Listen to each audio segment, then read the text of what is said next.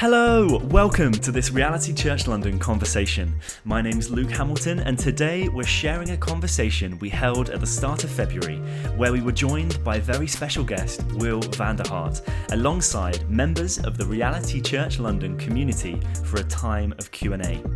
This conversation is all around pursuing mental health, and as always, there's some really great wisdom shared. So grab your notebooks as we embark on this conversation together around how everyone in the church can be pursuing mental health.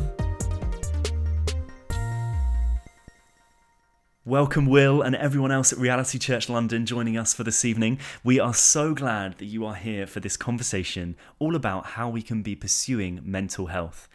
We believe this conversation is an important one, and by coming along tonight, you're joining this ongoing dialogue we're having as a church. So, as you would have seen when you registered for the event this evening, we're excited to have Will van der Hart with us. He's going to be sharing some wisdom and also a little bit of his story with us this evening. Will is co director of the Mind and Soul Foundation, which is an emotional health think tank that's been exploring the relationship between Christianity and mental health since 2005. Will is the associate vicar of St. Dionis Parsons Green, and I'm so glad he's here with us. I've known Will for four plus years. We were on staff together at a previous church, and I've been fortunate enough to hear Will's teaching many times. It really has had such an impact on me. So, to get us started and to root us in this time together this evening, Pastor Bijan is going to share a little around why this conversation is important. Let me just set the context for this conversation in this way. A couple of weeks ago, you may have seen on our Reality Church London Medium publication that Luke actually released an article about mental health and sharing some of his own story. If you haven't read it yet, I'd encourage you to find some time over the next week to go to our site and check it out.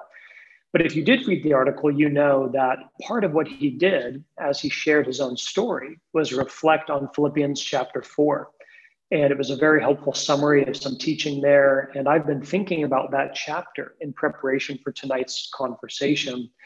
And one of the things that stood out to me that I never really noticed before is that Paul the Apostle tells the church in all of their anxieties and struggles to be praying and bringing it to God. And then, as they do that, God's peace will guard their hearts and their minds. That the peace of God is there for both our, you might say, heart, but also our mental health, the way we're thinking and feeling about life and the situations around us. And that really was important to me because as I've grown up in the church, I've noticed in my own experience and some of the churches that I've been a part of that sometimes there's a stigma around mental health, being able to talk about it and to share honestly and openly. I don't know where that stigma comes from, but it certainly doesn't come from the Bible. And it's my hope that as a church, that stigma won't characterize RCL but that we would be a community in which we can be honest and sharing in conversations about our mental health because God cares about it. And it's an important part of our humanity. And so, for that reason, I couldn't be more excited that Will is here to lead us. Over the past few weeks, I've been so encouraged by his teaching and writings on the subject. And we're in really good hands tonight. I'm really excited that he's been willing to come. Let me just give you a quick overview of how the night's going to go. In just a minute, I'm going to turn it over to Will, and he's going to lead us in a teaching. After that, he and I will have a little opportunity for conversation. And then, what probably will be the most exciting portion of the evening, we'll be hearing from you and your questions. And so, throughout Will's talk, if there are any questions that come to mind that you would like to ask, please submit them in the chat box. You can do that directly to Luke all those questions will be anonymous except for Luke, he'll know, but no one else will. And so this is an opportunity for you to submit any questions that you have based on Will's talk or broadly related to mental health. And we already have some questions that have come in. We'll do our best to get to as many as we can so that we all have a chance to uh, interact with Will about this really important subject. But with no further ado, let's turn it over to Will. Will, thank you so much for being here. And uh, we're really grateful for your leadership in this conversation. Pastor Bijan, thank you so much. Hi to everyone there at Reality Church. It's amazing to have this opportunity to connect with you all. And the first thing I want to say is just thank you for being on this call. It actually takes quite a lot of courage just to step out and join a call around mental health. And if you join the call tonight, you might be someone who's struggling with mental health. You might have an interest in mental health generally, or you might just be a member of the congregation who just thinks this is an interesting conversation. The fact that you're willing to join the call and be confused about who you might be to your pastor and leaders, I think is a really great sign about the health of your own church. Because the reality is that mental health is all of our concerns. Um, sometimes, you know, in the past, the church has hived off people who have a mental health problem and said, oh, well, that, you know, this is an issue for this subgroup of people. But mental ill health and mental well being are effectively two ends of a same continuum. So I want to say to you all, you know, tonight that this is all of our journeys. And whether you're someone here who has a diagnosed mental health problem, or whether you're someone who regards yourself as relatively emotionally healthy, we are all in the same family. If you've got a brain in your head, you can guarantee that you are on the mental health journey. I, I want to just take a few minutes. We just got sort of 15 minutes before I want to open this up with Pastor Bijan to a, a conversation and it's an opportunity to answer some questions. But just to talk a little bit about my own journey, because I think that might be a helpful introduction, and then to just bring through a few pointers around emotional health and well-being and this particular time. Um, in 2005, I was uh, walking my wife to Paddington train station.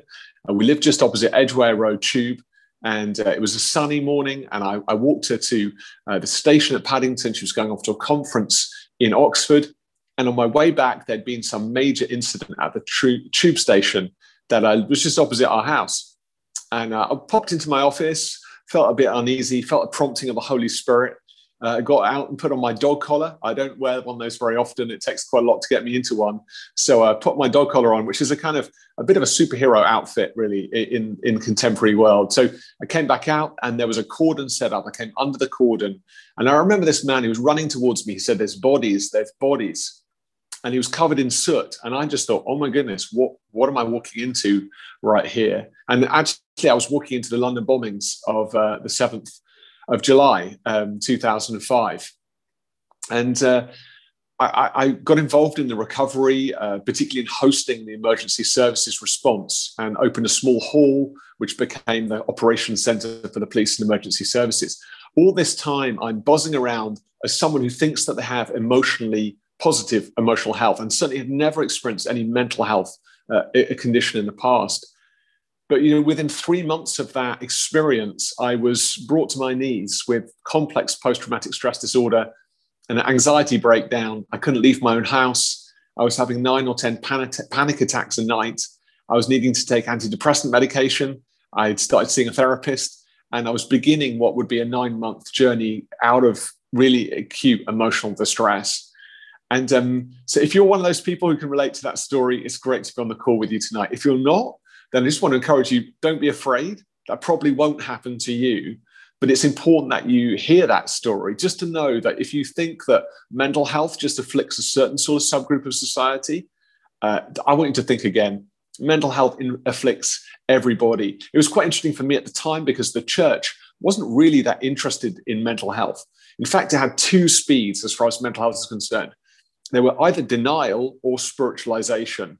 And so I could I could describe that to you uh, in a, a simple way because the two senior pastors who were looking after me uh, uh, epitomized those two positions. So one pastor he said, "Will, you're just tired." So he wanted to diminish my mental health breakdown and said, if I just went to sleep, which I was actually struggling to do anyway, but if I went to sleep for a few days, I'd probably wake up and I'd be fine again. Uh, the other pastor thought the devil had got into me. And if you're struggling with an anxiety disorder, you'll know how frightening that might be. And so he started trying to exorcise a demon or some sort of spirit of the enemy from my life. Because I've had no involvement with occult things. You know, I submitted my life to Jesus. I'm a sold out Christian leader. I had charismatic experience of the Holy Spirit. I love the scriptures. And here I am struggling in this way and beginning to wonder whether or not it's supernatural Interestingly, to me at the time, it was a non Christian GP from my really busy local health center who was the person who was my Samaritan man during that period. He literally got down off his donkey, put me on it, and paid for my care. Well, he didn't pay for it himself, but he phoned me like four or five times, you know, out of hours just to check that I was doing okay. And explained to me what was going on with my body and with my mind. Now, I, I, I went through that difficult period and came out the other side asking the question what's it look like for Christians who are suffering from mental and emotional health issues, and how can we do better as a church? And, and you know, I don't want to sort of go on and on about my own story, but I'd say that that work, that mission field is where I've been inhabiting for the last 16 years.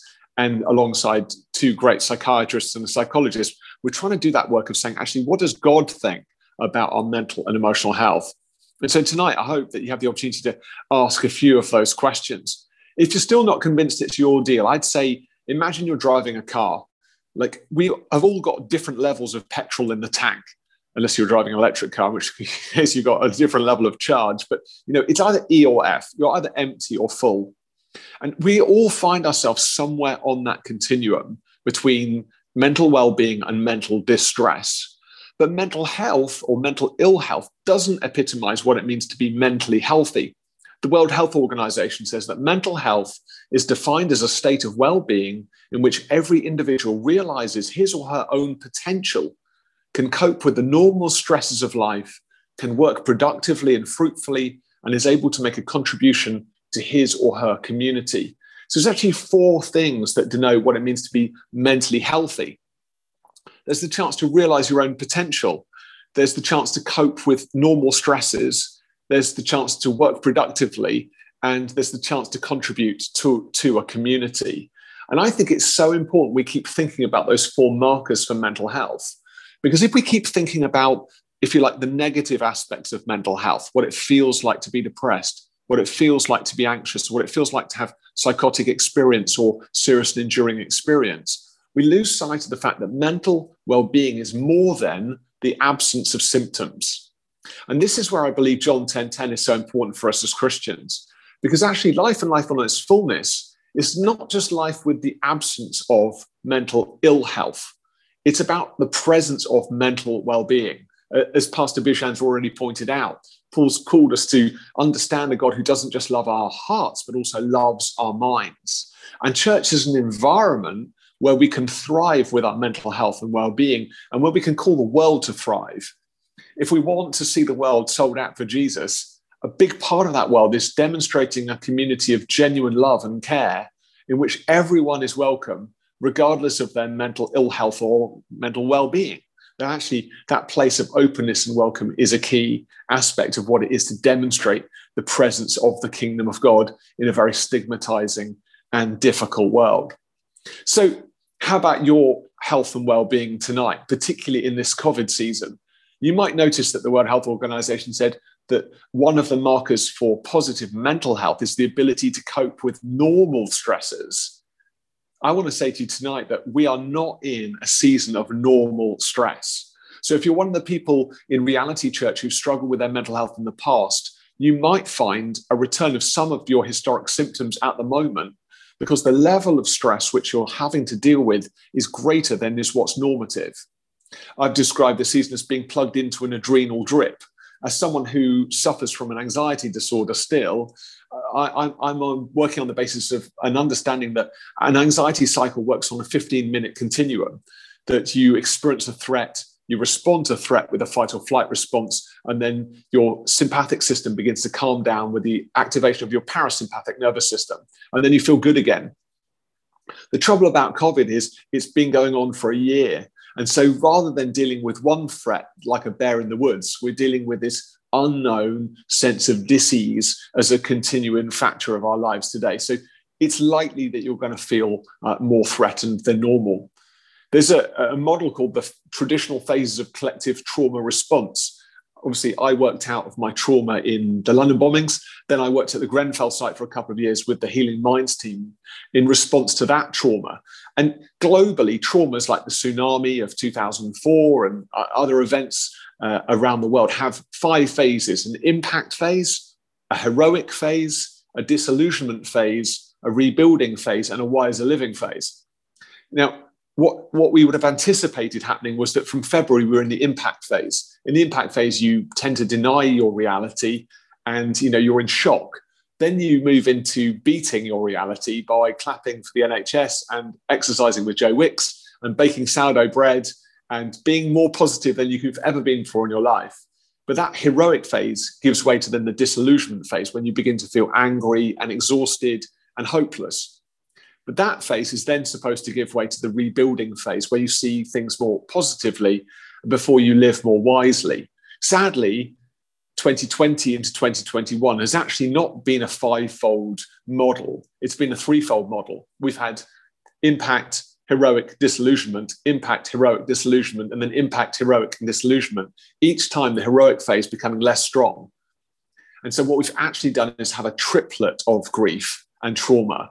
And so our mental and emotional health at the moment is triply suppressed and therefore, we have to think very carefully about how we can support our own mental health and each other's mental health at a time like this. And I'm sure there's some brilliant questions uh, about that in the chat, which I'm going to respond to in a couple of moments. I want you, though, to think just before we move on to this idea of the difference between productive stress and destructive strain. That actually, God hasn't created us people who are meant to sit idly by and just, you know, float through life. Jesus said, In this life, you will have trouble. Uh, and so we're designed to be like a spring under load. If, and if you did physics at GCSE, you remember Hooke's law, which defined a spring's ability to return to its own shape after existing under load. So productive stress is good for us. And it means that we've got normal appetite and sleep. We feel energized. We're optimistic and productive. We relate well to others. We have healthy boundaries and normal levels of anger. Destructive strain is when productive stress goes wrong and we're under heavy load for too long. And that heavy load changes the shape of the spring. So when it's unloaded, it doesn't return to its original shape. And that can mean changes in appetite or sleep, feeling lethargic or agitated, pessimism or lack of productivity, feeling insulated or hostile, having poor boundaries, and being easily angered. Now, I don't want you to, again to become afraid. Many of us will be ex- exhibiting some of the aspects of destructive strain right now. But in identifying a red light on our dashboard, the key thing is that we drive into that garage and begin to get some work under the bonnet to make sure that actually we are setting the standard of recovery and beginning to uh, regrow healthy shoots and roots. So, again, I hope that we're going to address some of those issues tonight. I guess one of the key things to leave you with before I go back to Pastor Bijan is this idea of actually recognizing that just as your body need care, needs care and maintenance in order to do well, your mind needs care and maintenance too. That not everything that you experience is, is spiritual with a capital S, and not everything that you experience is benign and physical but actually that the mind is the operating system for the body and we have to debug it sometimes and take care of it and some of our minds will be unruly but the reality is that God can use us in every and every circumstance, despite, if not because of, the chaos of our own minds. I've been in too many churches where they say, when you're through your depression, then you can help. Or when you're over anxiety, then you can do something. And I tend to remind them that Charles Spurgeon was depressed for more than 20 years and preached some of the best sermons ever preached in the UK that Mother Teresa was depressed for most of her ministry. She wrote extensively to her spiritual director about her depression, and yet she served the poor like no one else has served the poor in the last 100 years. That Martin Luther, the father of the Reformation, struggled with OCD and complex anxiety. That there are innumerable others, including Florence Nightingale, who had a serious and enduring mental health condition in bipolar disorder, and yet loved and ministered to the wounded and the hurting and the broken that actually the church is built on the backs of those who've struggled with their mental and emotional health. And however you're doing, you are not so broken that God cannot build the kingdom of God on your own back. And He's calling you right now, as a whole church, to participate with Reality Church London to build that kingdom. They are all precious, they are all valuable, and that you don't need to be fixed to be useful. So I want to encourage you tonight and say, go for it. This is such an important conversation. And this is just a little starter for what I hope will be a great time of answering your specific questions. So do try and be specific. You don't need to be personal, but you do need to be specific. And then we'll hopefully be able to help with some targeted responses in the next few minutes. Pastor Bijan, over to you. Well, well, thank you so much. And you're seeing some clap hands. I think I speak on behalf of the community when I say thank you so much for getting us started with those incredibly helpful and biblical thoughts. As you guys just heard Will say, please, if you have questions that you want to raise about mental health or anything you've heard so far tonight, go to the chat box, type those questions in. They'll be anonymous, they'll go directly to Luke, and we'll have a chance to get to as many questions as we can.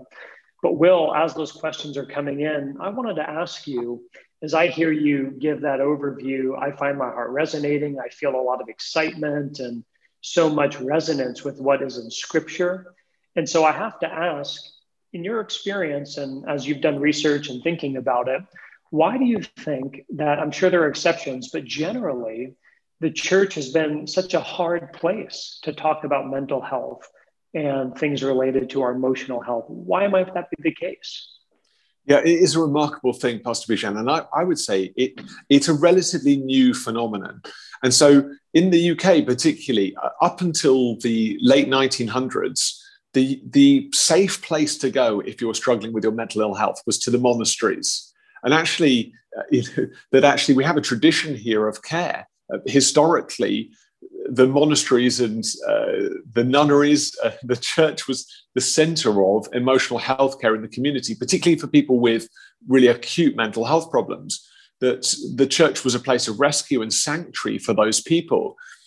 Um, the church even through the Methodist period, was pretty good. I've read some really interesting letters by the Wesley brothers, particularly Charles Wesley's wife, who had a great care of people who were depressed and he was very keen to keep them out of the asylums. The asylums, interestingly, originally were run by the church. So you've got like St Bethlehem is uh, was became Bedlam. So what was good became bad in terms of its care. It's good again now. Uh, the Royal Bethlehem Hospital in East London is a secure psychiatric unit, but it went through a bad phase where people paid to come and see people who were mentally distressed. So we've got a checkered history, but generally a good history in terms of Methodism did amazing things for mental health.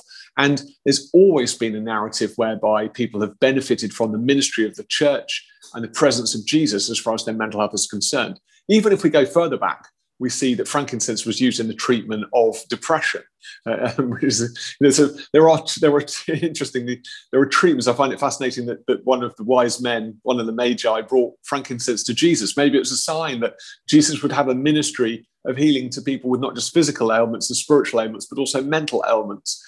Unfortunately, the turn of the 20th century, we see the arrival of the psychoanalysts. So, particularly Sigmund Freud, who you'll be well aware of, but also Carl Gustav Jung, and when um, when the Freudian and Jungian analysts came to the table, they began to use language which the Christian church felt really nervous about, but particularly the idea that sin was not an eh, existential experience. It wasn't a objective experience, but it was a subjective, internalized experience. And that actually it was a manifestation of our inner narrative rather than being something was objectively true in the sight of God. So Jung, for example, incorporates the idea of sin in the kind of container of the superego. Now, the church becomes very, very nervous about that and begins to pull away from discourse around mental health. And a great example is in guilt. So there was a form of false guilt which was known to the Methodists called scrupulosity. This is the idea that we have a conscience which is overly seared and feel guilty about things we shouldn't feel guilty about. Of course, the psychoanalysts started saying, well, that's obviously a psychological problem. But if you could psycho, if you could psychologize away, away guilt, you could also psychologize away sin, and therefore the church has got a problem. And so what happened was the church took a single speed view of, of guilt. If you feel guilty, you are guilty. They pulled away from the psychological space altogether and actually began to stigmatize psychological uh, terminology for a much more simple binary physical or spiritual narrative. And so the last certainly you know 70 years of the church have been relatively hostile to the psychological discourse in the West. The result of that has been that our generations have suffered. But there is a there is a change, a sea change these last 20 years, and particularly these last 10 years. So I'm really hopeful that actually the tide is turning. But there is there are really interesting historical markers as to why this change from hostility, well, from welcome to hostility to welcome, Uh, so that's a little outline. Well, we're really glad that that is changing, and we as a church want to be part of that conversation. And I think as that conversation unfolds, one thing I wanted to ask you to unpack a little further is a couple of times tonight you use the phrase emotional health, and other times we use the phrase mental health. I'm wondering if you could just define and maybe distinguish those two concepts, emotional health and mental health. Absolutely. So um, there is something called the uh, Diagnostic Statistical Manual, the DSM, which many people on this call will will know about if they've got a, a, a diagnosed mental health problem. It's a, it's it's like the Haynes Manual for mental health. It's this giant catalogue of mental health conditions, and you know, di- mental health diagnosis is a complicated thing because it's both the evidence of active symptoms and flat symptoms. So it, it, it's trying to understand you know what actively makes us feel unwell but also what's ma- what's missing from our lives when we are unwell. That categorizes a number of mental health conditions and so they're loosely um, grouped into two main settings. The first one is the neurotic disorders on the left and the other one is the serious and enduring disorders on the right. Most people who struggle with a mental health problem statistically will have a, a neurotic disorder so the most common is mixed anxiety and depression. That's about a 6.1% statistic in the UK at the moment. So quite a high prevalence. Less common are things like schizophrenia, which is more like a you know a one in 10,000 statistic uh, in the UK, although there are there's a bit of bandwidth on that uh, in terms of stickability. But certainly there is you know there are a, far less prevalent disorders which are what's called serious and enduring. So when we talk about mental health, we're largely talking about this big grouping of defined uh, illnesses, like we might do go to an encyclopedia of ill health and find other, if you like, diseases that could be labeled. Emotional health is like the E of the F on the uh, spectrum of my petrol tank. If the F represents the mental health diagnoses, the the sorry if the if the E represents the mental diagnosis, the F represents emotional health. Now, our emotional health is at the sort of softer end of mental health. That said, I've got to be careful here because you could have a mental health diagnosis and be very emotionally healthy. So we, these are these are both side by side and overlapping terms. I would say until someone has really understood their mental ill health, they can't get emotionally healthy. So, in the first instance, it, emotional health and sort of is on the continuum to mental health. If you get a mental health diagnosis, emotional health sits on the top almost. So you could have a serious enduring disorder like schizophrenia or schizoaffective disorder and be extremely emotionally healthy. Emotional health is a bit like physical health. If you go to the gym and work out and eat well, it doesn't stop you getting the flu but it can help you recover from the flu more quickly. And so you can be physically healthy and yet still get physically ill. You can be emotionally healthy and still get mentally ill. But actually, you tend to do better if you've got better emotional health, if you get mentally unwell. And if you are mentally unwell, you can do really well if you invest a lot in your emotional health. I hope that that sounds complicated, but it's more straightforward than I'm making it sound. Well, we appreciate that. And I think there'll probably be some other opportunities to reflect on some of those differences and resources related to both. But, friends, at this time, we have a lot of great questions from you. And so we want to turn it over there and leave the bulk of our time for your questions. So, Luke is going to facilitate this time as the questions have been coming in. Luke, over to you. Great. Thank you, everyone. It really is encouraging seeing all these questions come in. We're going to try and get through as many as we can in our time. The first question is around uh, mental health recovery. So it's about the relationship between praying for healing versus professional help and medication. So I think the question is around what's the relationship around the uh, professional help medication versus simply praying praying for healing. Great, thanks, Luke. Yeah, so I'll get rid of the verses straight away.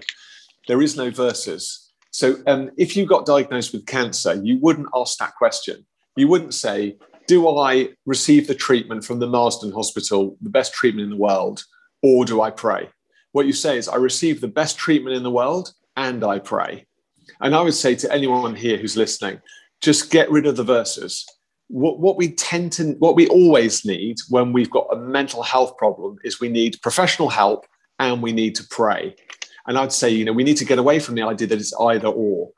Actually, many of the mental health problems that we have are rooted in our actual biological body. Uh, so, you know, when we think about mental health and mental distress, particularly, it's very rarely just a set of emotions disconnected. Remember, we're embodied people. Jesus was God, became flesh, and the embodied bit is significant. We are embodied people, and our bodies are very significant. So we need to receive the best possible medical help, and we need to pray. And we should do those things simultaneously. We shouldn't wait for a better sort of healing. There isn't a better sort of healing. There's just the healing that Jesus offers Sometimes it's via a doctor or psychiatrist and with the use of medication and therapy. And it's always supernatural because God is at the heart of everything good, including mental health recovery. Great, thank you. There's one question which links really closely, which is about the uh, response when someone has come to you to share that they have a mental health struggle. Is there a right time to recommend professional help or pastoral help, or is that a conclusion you should encourage them to come to on their own? So that's a really helpful question. And I would say to you, as, as a demonstration of this, if you're on this call tonight and I'm talking about things that you can really relate to because you're in emotional pain or distress, I want you to finish this call tonight. And the first thing tomorrow morning, or even tonight, if you're really distressed, is to contact your NHS GP or to walk into an A&E clinic and say, I need some help. Because this isn't just a nice to have, this is a need to have. Um, and these topics are really significant at the harder end. These are life threatening conditions. Anorexia nervosa and bulimia are still some of the most fatal diseases that are known to man statistically. And, you know, unfortunately, even just in the last week, we, through our associations, you know, have lost two young people to death by suicide. Uh, so this isn't a light topic on that level. This is a serious topic. And we always, as, as carers for one another and as pastors for one another, should always ask the question or are you doing okay? Tell me, you know, honestly, how are you feeling? And and you know, use your obviously common sense in terms of how distressed a person is. But it's always a good idea to say, look, I think it would be really helpful for you to just have a consultation with your GP just to talk these issues through with them. GPs love these conversations. In fact, a third of all of their conversations are around mental health, um, just mental health. I'd say probably more than 50% relate to mental health in some way or other. And they normally undertake two different diagnose, diagnostic tools with you. Uh, one is about a depression measurement scale, one is an anxiety measurement scale. And they don't foist tablets on you in the first sitting. They spend time listening to you and talking to you. So it's always a good idea. And if there's no illness, if there's no need for a diagnosis, you just see the doctor and check in with them, which is fine. okay. So I would say it's always a good idea. Have you seen a GP? Have you talked through what's going on for you? Let me also pray with you. It's just great advice. One practical tip there, which I've heard you share before, is uh, the idea behind a double appointment. Apparently, that's something you can right. ask your GP yeah, so right? absolutely. A lot of people are nervous that they will just go to the GP, have 10 minutes and be quickly moved moved on. Um, and, and I understand that that is a, that puts people off. Um, I, I, I use that a little bit with a little caution because some GPs are just super generous, and as soon as they feel that something untoward, they just give you more time anyway. But if you are nervous, you can always ask for a double appointment and say to the receptionist, This is a mental health conversation. I need a double appointment. And they'll book you in in advance for that. You can also take an advocate, which can be really helpful. So if you're not sure, you can explain exactly what's going on yourself. You could take a trusted friend or a family member with you to help to talk to the doctor on your behalf. Because sometimes a friend or a family member have got quite a good objective view of how your emotional health is being worked out day to day. Great. The next question that's just come in is uh, if there's no alarm bells ringing and in ourselves we feel mentally healthy, are there ways that we can still steward our own mental health to continually become mentally healthier? Absolutely. Yes, there is. I mean, that's a great question. That's always an encouraging question to ask. I mean, it's a bit like the same question of can I steward my body even when I'm on, you know, when I'm well? And I'd say we, we can all do better. We've got to be careful not to become obsessional about our body and we've got to be careful not to become obsessional about our mind because you know this when i say obsessional i mean i mean so concerned about our mind's health that actually we're overthinking our mental well-being. But i would say there's a number of things that we can do every day to help our mental health the first one is gratitude training remember that passage from philippians we mentioned a bit earlier on you know in everything by prayer and petition uh, bring your requests with thanksgiving bring your requests to god um, i think that's so important philippians 4 6 that actually do not be anxious about everything. This is not a command not to be anxious. It's an encouragement not to be anxious. But in every situation, by prayer, that's transforming. Petition is about really identifying the problem, and then thanksgiving is gratitude training. That, then bring that to God. So I'd say start with gratitude. Gratitude training transforms our brain every day. I keep a little gratitude blog on my Instagram account at Will van der Hart, which is photos of the river and the bridge largely. Um, and I just give thanks to God every day for one thing. You can keep a journal. Journaling really helps. Just talk about your feelings every day. You can keep a gratitude journal and join the two things together. Then you can be thankful and also reflective. We need to reflect on our experience. We need to, if you like, become decongested emotionally. Relationships really help. Talking with others, sharing your heart, being honest and vulnerable. We know that people do better in community we help to identify how we're doing together collectively. You know, you can undertake different emotional exercise, Christian meditation, breathing. If you're going to use a model, 7 11, breathe in for seven, out for 11. It's a brilliant technique. Pray as you go. These are all things you can do just as daily tasks to help improve your mental health. And lots of them can be done on the tube or, you know, on your bike or whatever. They're all good. And there's loads of stuff about mental health and well-being of this practical style on our site mindandsoulfoundation.org. Luke. Great. Thanks, Will. Uh, the next question comes in uh, is around uh, as Christians, we have the ability to marry together prayer and uh, seeking uh, kind of guidance and divine wisdom in our mental health struggles, as well as professional and medication and appointments. For someone, let's say a friend who is a non Christian, is it appropriate to uh, start conversations and introducing Christ when they're struggling mentally, or is that something we should place as second and prioritize their mental health?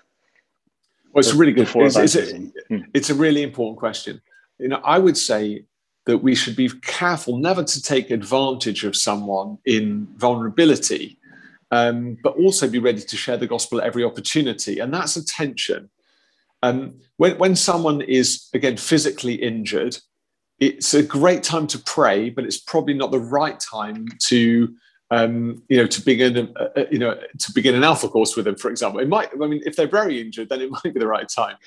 But um, but, but you know we, we, tend to offer care first, and I would say um, be cautious about being perceived to be opportunistic in a way which would could be deemed to be manipulative. You know, if you care for someone, you know, people want to listen to you because you care for them when someone's struggling with mental health issues, demonstrating your care for them is demonstrating the love of Jesus to them. Articulating that with words might take some time after the event, but, but your demonstration of care is actually a witness in and of itself. We, we need to be a little bit careful sometimes where serious and enduring conditions are concerned. So, the, the small group of disorders on the right hand side of my DSM diagnostic manual are disorders which sometimes manifest around spiritual themes. So, some hallucinations and some particularly what are called delusions are thoughts manifesting within the serious and enduring category, which can have religious themes. So, Rob, who's one of our psychiatrists, runs a secure psychiatric unit. Many of the people might feel that they sometimes are God or are Jesus, um, as much as they are, um, you know, uh, you know, as well as other as other characters, but it's a manifestation of disease. And when that's the case, we need to be quite careful about how we use spiritual language. And we need to be particularly careful that we don't spiritualize someone's mental health problem and collude with someone's delusion. And that is a, that's a real challenge in the church because um, sometimes it can be natural for us to say things in a very spiritual way. And at times like that, I always say, take your medication, do your therapy, and keep things simple And right now, it's unlikely that God is going to talk to you in direct prophecy or through audible voices because God's not cruel. God is kind. And God wouldn't do he wouldn't do something he wouldn't communicate with you supernaturally in a way that could hinder your health and well-being. He'll find another way of communicating with you. So in some settings we need to bring down the supernatural dialogue just for the health and, and well-being of the person that we're supporting. Does that make sense? There's a there's a kind this is quite a complicated balance.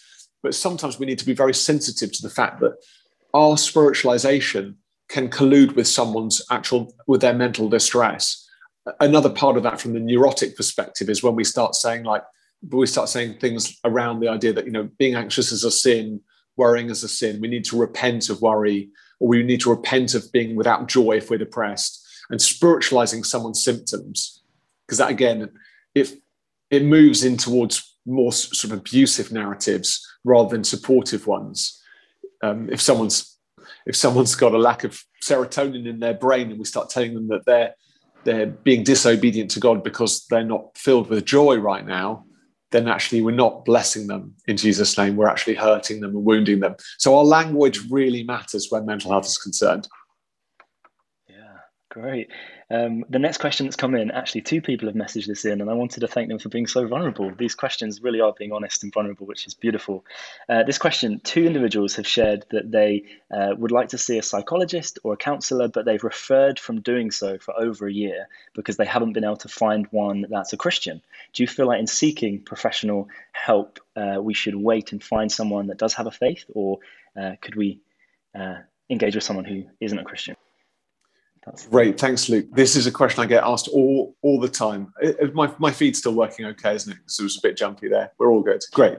Um, so, when you go and see a doctor, when you phone up reception, do you say, I'd like to see a Christian doctor, please? Um, if you answer that question yes, you're probably in a very, very small minority of Christians. Normally, if you want to see the doctor, you say, I'd like to see a good doctor, please. So, when it comes to doctors, what you don't want to see is a bad doctor. You just want to see a good one. When it comes to psychologists and psychiatrists and counselors, I'd say what you need to see is a good one, not a Christian one. Now, what's the difference between a good one and a bad one? The difference between a good one and a bad one is that good ones will always be supportive of your faith. Now, what's really interesting in psychology is that psychologists and psychiatrists are generally positive about a person having a faith.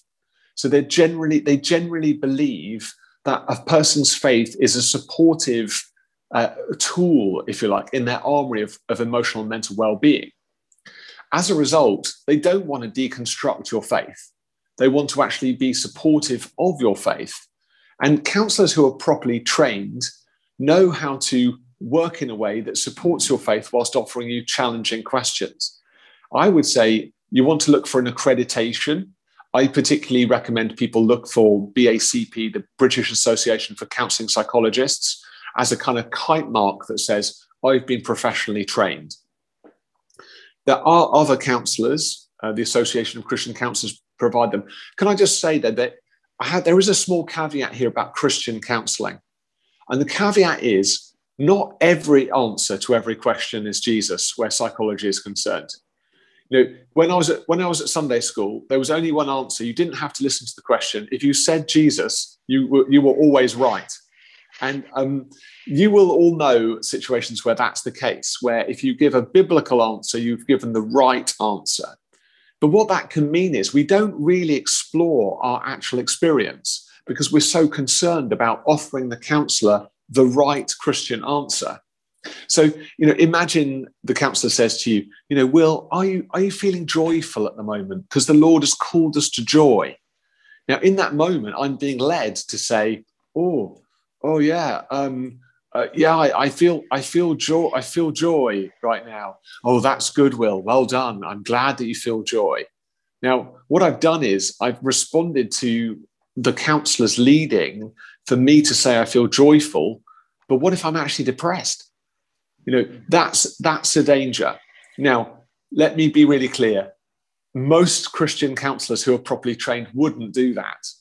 but there is a risk associated with the Christian counselor that you will try and please the counselor with the right Christian answers rather than doing the actual work required in order that you might make a good recovery. So I would say find a good therapist.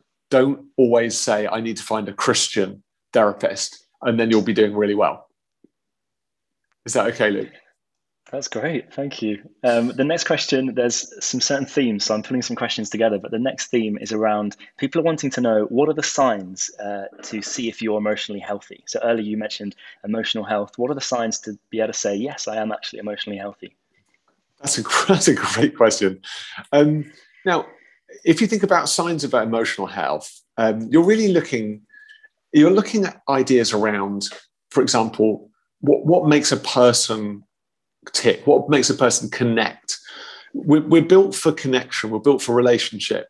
So, one of the key signs of emotional health is our ability to maintain a minimum quality of lasting interpersonal relationship. So, your, your, your emotional health is partly measured by your ability to relate well to others. Um, so, that's, that, that's a key marker. You know, if you're in good relationship with others, then that's normally a sign that you're doing well within yourself. signs of symptoms of mental ill health are sometimes easier to identify than signs of, of mental health and well-being. But I'd say a person who's in good relationship with others, a person whose mood follows regular pattern. That means that they're expressing all of the emotions, but aren't getting entrenched in any particular mood. So when they're when there's something provokes sadness, they feel sad. When something provokes happiness, they feel happy. So, emotionally responsive is another key aspect of that. It's not being happy all the time. Actually, that sometimes denotes mental ill health, but it's about demonstrating a full range of emotions. So, good relationships, emotional dexterity, the ability to express a range of emotions, a reflective person. Um, so, when we're always future focused, we do the sort of three evils of psychology repression, suppression, and denial. So we tend to, I really look to the future and always trying to be living for tomorrow, or we always look for the past and try and live in yesterday. But one of the key markers of emotional health and well-being is the ability to live now in the present, being emotionally present to yourself and others. I think we're also looking for some physical markers. So sleep regulation, healthy appetite, and not a dependence on drink or drugs. So there's some physical markers and there's some psychological markers too. They're, they're a kind of loose look at what it looks like to be emotionally healthy. So, relationships, emotional dexterity, uh, the ability to live in the present, avoidance of dependence on alcohol or drugs, sleep, appetite, those things are really positive. We can say, okay, I'm doing pretty well at the moment. The next kind of group of questions coming in are all around how we cultivate some of this with those around us. Obviously, we're starting the dialogue, we're continuing the dialogue here this evening. But in terms of if we're in a community group, if we have a group of friends, group of family members who have never spoken about mental health at all, what are some of the things we can do to kind of stir some of this stuff in, up in them and give them the confidence to then start talking about their experiences? In my experience, it's all about the questions that we ask. And I love the how are you feeling question. We often say to people, how are you doing? But we're not human doings, we're human beings. And feelings denote our experiences. What's interesting to me, having worked in this field for quite a while, is how Christians, particularly, work hard to avoid large segments of their emotional experience. Because effectively, we've qualified some emotions as being good and some emotions as being evil. And so the, the presumption about Jesus is that he walked sort of three quarters of an inch above the floor. He kind of glided along, always looking serene. And you know, whatever was thrown at him, Jesus had sort of, he was sort of one speed emotionally. When actually Jesus is the most emotionally complete person that ever walked the earth. That means that he expresses every emotion, both what we call the yellow emotions, the kind of up emotions, like ha- happiness and joy and serenity and peace, but also the purple emotions, the difficult emotions like anger and frustration and grief uh, and emotional distress. If you read the Bible for all it's worth, what you see is that Jesus is fully emotionally alive. Also, it says in the scriptures themselves, he was tempted in every way, yet was without sin. So, what we know is that Jesus reflected fully on everything He experienced every temptation, and yet he didn't submit himself to temptation. And what that shows you is you can experience a full range of emotions and yet not sin. And that, that's really key to me. You know, Jesus was so angry that he bound together a cord and, and he whipped the temple traders out of the temple courts. That's pretty angry. Jesus was so distressed in the Garden of Gethsemane that he sweated drops of blood, which we know is a physiological symptom of psychological distress. So it's, it's quite extreme. But if Christians believe that they could express emotions in the same way that Jesus expressed emotions, we'd all do a lot better. One of the key litmus tests of our emotional health and well-being is knowing how we feel and actually being able to articulate how we feel. That's why living in community is so key. Because actually, when we live together in community and we're honest and vulnerable with one another, we begin to get decongested and emotionally. Many Christians are rigid emotionally. They take their masks off, go to church, put on their perma smile, say, Yes, Vicar, I'm fine, Vicar, go home, and then put their depression. You know, they, they take their mask off and their depression is real. What we have to do is be able to be much, much more authentic about our feelings. I describe emotions as taking the temperature of our experiences so if you put a thermostat in your bath and it said 90 degrees, you can't get angry at the thermostat. It's just 90 degrees. If the bath water's cold and it's 30 degrees, you can't get angry at the thermostat for saying it's 30 degrees. Your emotions take the temperature of your experiences, and being honest about them helps you to process those difficult experiences. University of Glasgow says we've got four core emotions. They're like the four aspects of our um, of our orchestra. They're like the woodwind, the brass, the percussion, and the strings. Know, out of the four core instruments, we have an extrapolation of every other emotion. So you've got happy, sad, fear, disgust, anger. They're, that's the heartbeat of our emotions, these big emotions, and they extrapolate out to the smaller ones, the finer woodwind, the piccolo, the double bass, the timpani drums. You know, they're all in there. Every emotion makes a sound the question I have for you is Is your emotion making a sound and is anyone listening? When we repress, suppress, or deny our emotion, it gets congested and often gets internalized. The Japanese say that depression is anger turned inwards, which is quite a healthy understanding of depression. It's like our emotion has got sublimated, it's got turned against ourselves. We describe that as intro-punitive hostility. We become angry with ourselves because we're not expressing our emotion externally. We're not taking it away, we're burying it down inside.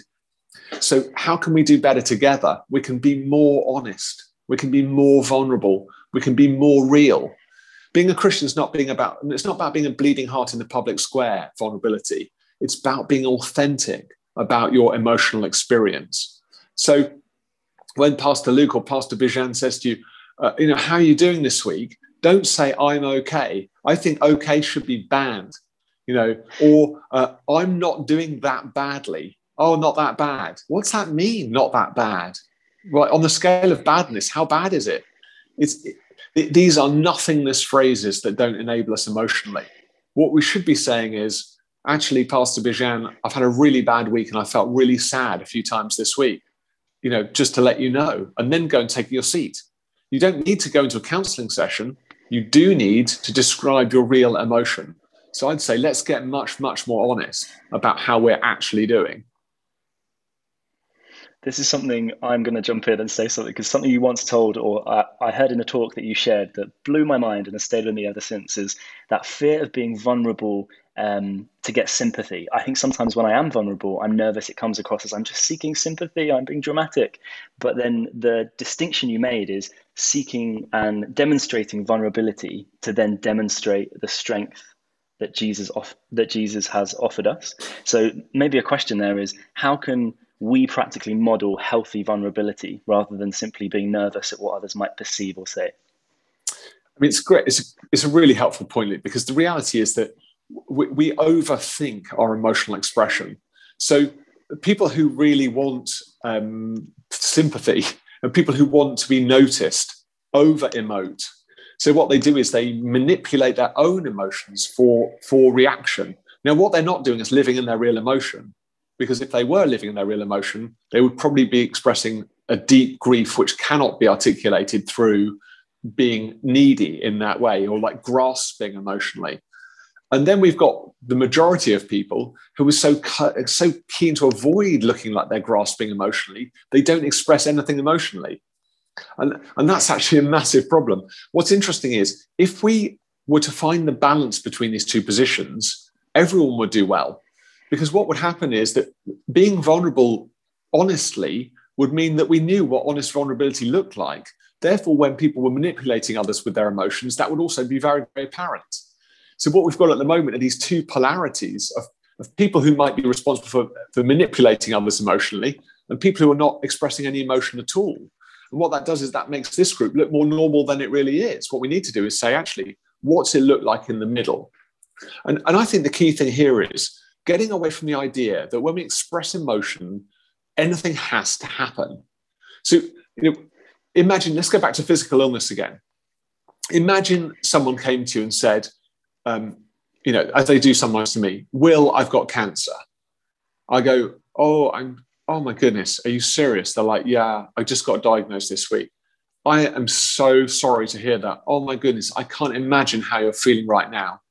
Now, as I respond to this person, they're expressing their emotion, and I'm responding appropriately by expressing empathy to their position. Now, I don't do two things. I don't go, oh my goodness, this person is trying to manipulate me. I've got to shut them down straight away because this is really awkward. Or I go, oh, well, I read on the internet about this amazing cure for cancer. Let me tell you all about it. So I don't do one, I don't do either of those two things. But when mental health is concerned, people can either feel like, oh, this is all a bit much and a bit heavy and shut down, or they can become a, you know, a back pocket psychiatrist and start saying, oh, have you tried, you know, green tea? I've heard that's a really good fix. Uh, so what we need to do is treat mental health and emotional health a bit more like physical health and well-being and be less uncomfortable when people express and try less hard to try and fix a problem. You know, in my marriage, sometimes my wife will express very emotionally, as I hope is true for everyone's marriage. As a man, I'm not over stereotyping here, I have a tendency to try and find a resolution to the problem. What she really wants me to do is not say, Oh, yes, well, have you thought about doing this? And, Oh, well, I read on the internet something about how you should do this. What she wants me to do is listen and empathize and keep my mouth shut. And what we need to do better, more for each other, is listen, empathize, and largely keep our mouth shut and make emotional connection much more natural. Be like, oh, I'm really sorry to hear you've had a tough time. Thank you for listening. You know, we've forgotten how precious listening is. And at church, we've got the opportunity to listen and then to say, you know what? I'm going to pray for you this week. I hope you have a better week. Or, you know, it's been really great chatting to you. I, I think maybe you benefit from chatting to your GP or, hey, you know, it's really helpful that you've shared this. Maybe check in with me again in a couple of weeks and let me know how you're doing. That, that's what I recommend. Let's make it normal. Let's make it natural. And then the weird stuff will begin to fall off the radar linking to your distinction there around um, maybe some natural responses for men and women, someone's messaged in saying that they've heard that uh, female suicide rates are dramatically decreasing, male suicide rates are dramatically increasing. How can we uh, navigate this conversation so that everyone, no matter your gender in the church, has conversations around mental health? Are there different things we need to do for men and different things for women? Absolutely. Well, uh, this is a really challenging question. Um, suicide rates for women are half what the suicide rates are for men. And since 2011, women's suicide rates have been dropping significantly, whereas male suicide rates have been rising to around 4,600 a year in the UK, which is, which is pretty terrifying. Uh, I, I think it's fair to say that the COVID pandemic will have a significant impact on suicide rates. And it will, it will be ways to be seen whether that will be across the genders or whether, again, male suicide will be more prevalent it's important to say about suicide that talking about suicide does not increase the potential or the uh, possibility of someone taking their own life by suicide. And we should talk about suicide more than we do. What we know about suicide is we talk about suicide, suicide rates decrease, or people are less likely to, to uh, take act, act on their suicidal ideation. when we don't talk about suicide, there is a greater risk. And so I'd encourage anyone on this call who has what we call suicidal ideation, that is thoughts of suicide, um, particularly if you've ever thought of, of, a plan relating to that, but, but really anyone who has frequent thoughts of suicide to talk to someone professionally, because these things are common within the church as, as much as they're in society at large. Excuse me. Um, it is, it's common for people to, I think 30% of people have occasional thoughts around suicide and their immortality. I certainly do when I'm on the tube. I always think about that yellow line when it says, do not cross the yellow line I always imagine myself crossing the yellow line. And sometimes I back up against the back wall of the tube just to kind of reassure myself that I'm not gonna I'm not gonna edge forward. I'm sharing that because I have no suicidal intentions, but I sometimes when people say things like don't go near the edge, I have this weird feeling like I'm going to go near the edge. I'm sharing that with you as a pastor because I know that some of you on this call might relate to that idea. Just so you know that these thoughts are common and they're not abhorrent to God you know, in, in, in 1 Kings 19, Elijah says, you know, he's suicidal. He says, Lord, take my life. I'm no better than my ancestors. He lies down, he wants to die. God doesn't say, oh my goodness, Elijah, how disrespectful. I can't believe you're doing this. You know, God just treats him with such compassion. He causes him to fall into a deep sleep. Then he wakes him and he feeds him. Then he causes him to fall into another deep, deep sleep. And then he helps him on his way. You know, life is punctuated by this reality and often by our own mortality we need again to talk about it a bit more honestly. Uh, there isn't a, a, mental health first aid model called ALGEE, uh, which I recommend to you. You know, it's just a, a, an acrostic. If you're not sure, then look it up tonight. But it gives you just a framework to talk a bit about these kind of issues. We need to talk about suicide in church um, because the more of a shame story uh, suicide is, the more uh, alone and isolated people are, therefore, the more risky life becomes for them. And I would say if we talked about it more with less shame and less stigma, it would happen less. What is the difference between male and female suicide? It can only be that men are insulated and struggle to talk about their emotions, and that women are becoming increasingly strong at conversing emotionally. And that's partly the stereotype of social media and of the media at large. It's partly because men are becoming less and less connected to one another through socialization and sports and traditional settings where men used to dialogue through their emotions disappearing.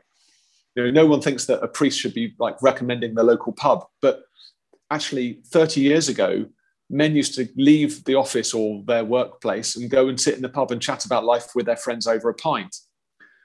I, I, I'm, I'm very strongly, I believe in a very strong equality, equality in society.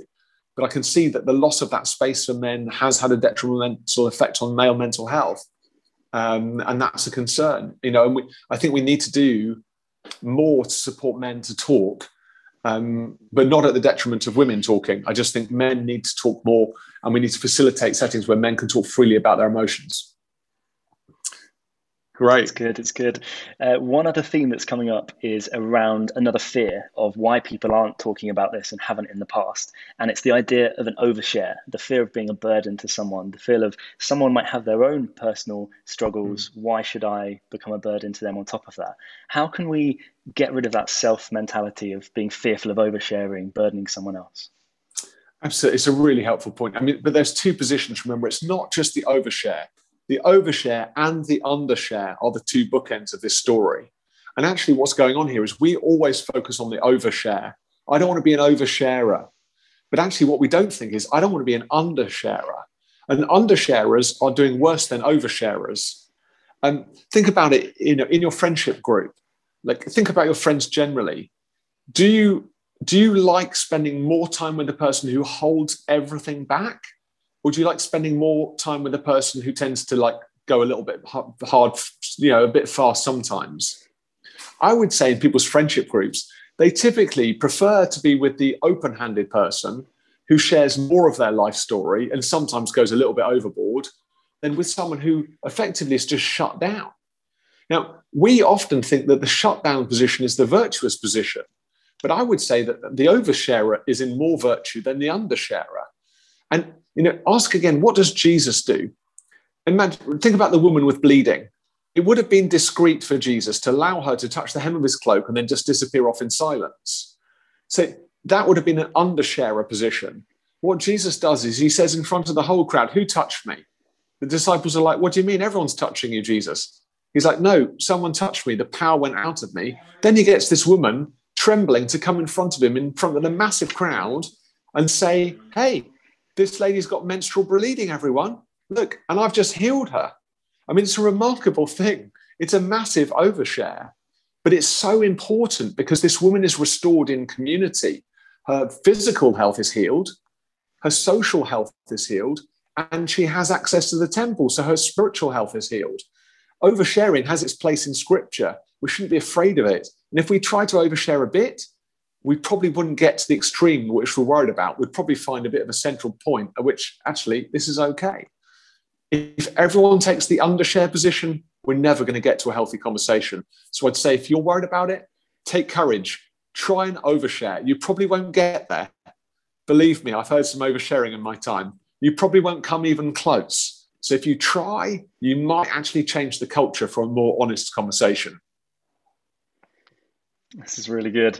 I'm uh, so conscious of time. We could be here for another few hours, but one question I really do want to ask, I think it might be a quiet way to kind of uh, bring us towards the close of our time together, is Will, I would love to hear your dream. In five years, looking at the church, specifically in London, what is your vision for how the church engages in mental health?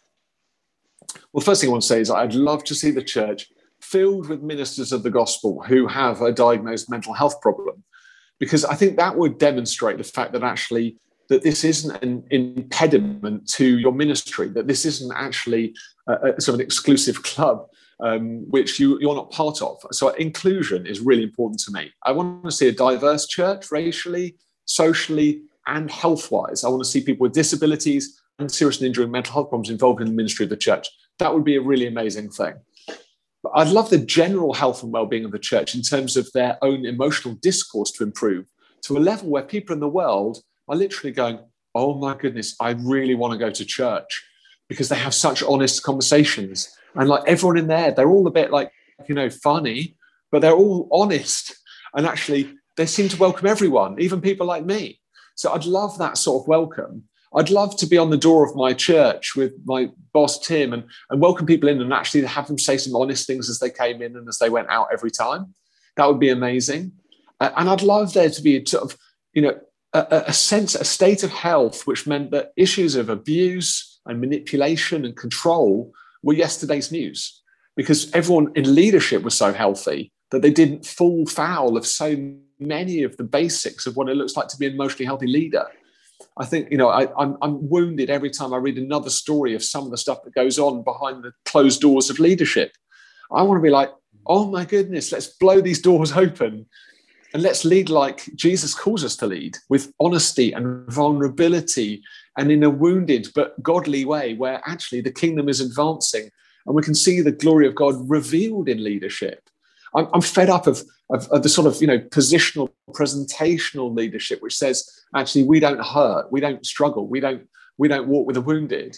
And what i long to see is a sort of like actually let's god let, let's let god demonstrate what the kingdom of god really looks like in our lives. And so that would be like the authentic vulnerable like extreme position that i would like to see. And if we got halfway there i'd still be pretty made up luke. So you know my vision is to see the kingdom of god advancing you know, across society. What do we need? We don't need more money. We need more of the Spirit of God. We don't need more control. We need more of the Spirit of God. We don't need more buildings. We need more of the Spirit of God. We, we don't need more amazing worship songs. We just need to be more real and actually testify to the way in which God is working in our lives. And I, I want, you know, this world is so lonely. 55% of pastors were polled. They said they were lonely most you know, of the time. You know, 2.8 million people polled in the UK last year and said they were lonely nearly all of the time. We've got to do more for like loneliness by actually having honest conversations and building community and letting Jesus flow, you know, you know, between us in the words that we share, the love that we give, the spirit that moves amongst us, and in the word of God which we have access to, which I might add, never ever appears to be contradicted by contemporary psychology. So I've been studying the Bible for you know 20 years and i've not found anything that contemporary psychology would say would be bad news for your mind. You know god is the great psychologist. He's the great psychiatrist. Everything within scripture is good for your mind and uh, we just need to consume more of it and share more of it with one another. Well, that's a really helpful vision, and I think we'll all be praying into that future for our church and for the church throughout our country. Uh, one more question before we wrap up, and that is can you tell us about resources that anyone on the call might say, I want to take the next step? Where should I go? What should I read? What site should I tap into? Maybe Mind and Soul Foundation. But just give us one or two next steps that some of us might be able to take as we you know, not only as a church, but even individually engage with some of the material you presented tonight. Thanks so much, Pastor Bijan. Yeah, so I mean, think about the, the in three three sections. So there's the there's NHS provision. Remember, if you if you've got needs or you've got concerns or you've got concerns about a friend, contact your NHS provider, your GP or your local A&E walk-in centre. They're always ready to talk. So that's a key one. Then you've got non-Christians, sort of larger state providers. So third sector providers. So you've got Mind, which is a fantastic resource, which is a really huge enterprise, filled busting full of great um, material around mental emotional health. You've got Rethink Mental Health, and there's quite a lot of really great ones. There's Place to Be. There's a whole swathe of great resources in, in the secular sphere. And then you've got the Christian sphere. And as I said, we've got obviously Mind Soul Foundation. We've been going for like 16 years. We've got a board of two psychiatrists and psychologists and myself. We all work together. We're all committed Christians, and we are we're a, a kind of I guess we're an informational resource, and we do a lot of signposting. So hit our stuff up. It's all free. There are about I don't know 15 books or so associated with the site as well. But then you've got you've got other great resources. You've got Kintsugi Hope that do hope groups. Amazing resource. Um, brilliant resource. There's Think Twice, which is a suicide prevention charity. Br- another brilliant resource. There's Renew Mental Health, another great resource. There's Sanctuary, they've got a really good course running, the Sanctuary course. Then you've got the character course with Roger Brevington. You've got the well-being course, which has just come out with uh, Roy Crowne, which is fantastic. You've got Mercy Ministries, which is a brilliant resource, and their Keys to Freedom course is absolutely fantastic. Uh, there's the Steps course out of Christchurch, Kensington. There are some really great Christian resources there around mental emotional health. There's some great charities. Um, they're doing some awesome work. And, you know, the great thing is about the idea of integrating the Bible, great psychology and psychiatry, you know, a sensible approach, and then you can nuance things as you will according to your tradition, you know, and let God speak to you about these things. But get the baseline stuff. Go for go for mainstream, and then you know expand from there. I would say you know look at the general wisdom and then expand you know into the tendrils of that wisdom but go for the tree trunk before you go for the tendrils. That's what I'd say. Okay. Thank you, Will. Friends, can you join me in giving a virtual round of applause for Will and for his time tonight? Can't hear it, Will, but they're clapping. Thanks so much, everyone. For God, thank you for the conversation that we've been able to have. Thank you so much for sending Will to lead us and to give us not only the passion of his own story, but years of reflection on scripture and in the field of mental health. Thank you for blessing us with him tonight. And I do now pray for us as a church that you would help us collectively and individually to rejoice in the fact that you care about our mental health. And even as we rejoice, to then be honest and to be vulnerable and to be real about where we are and about what we need and to then be courageous as we take steps to address and to pursue mental health. Help us as a church to be a safe place to do that by the power of your spirit and through your grace. So we again thank you for this time and we pray all of this in Jesus' name. Amen. Amen. Will, thank you so much once again for joining us this evening and for everyone that submitted questions for our time of Q&A. We really do thank you for making this such a fruitful time together. So thank you for joining us and we look forward to coming together soon for the next Reality Church London conversation. Goodbye for now.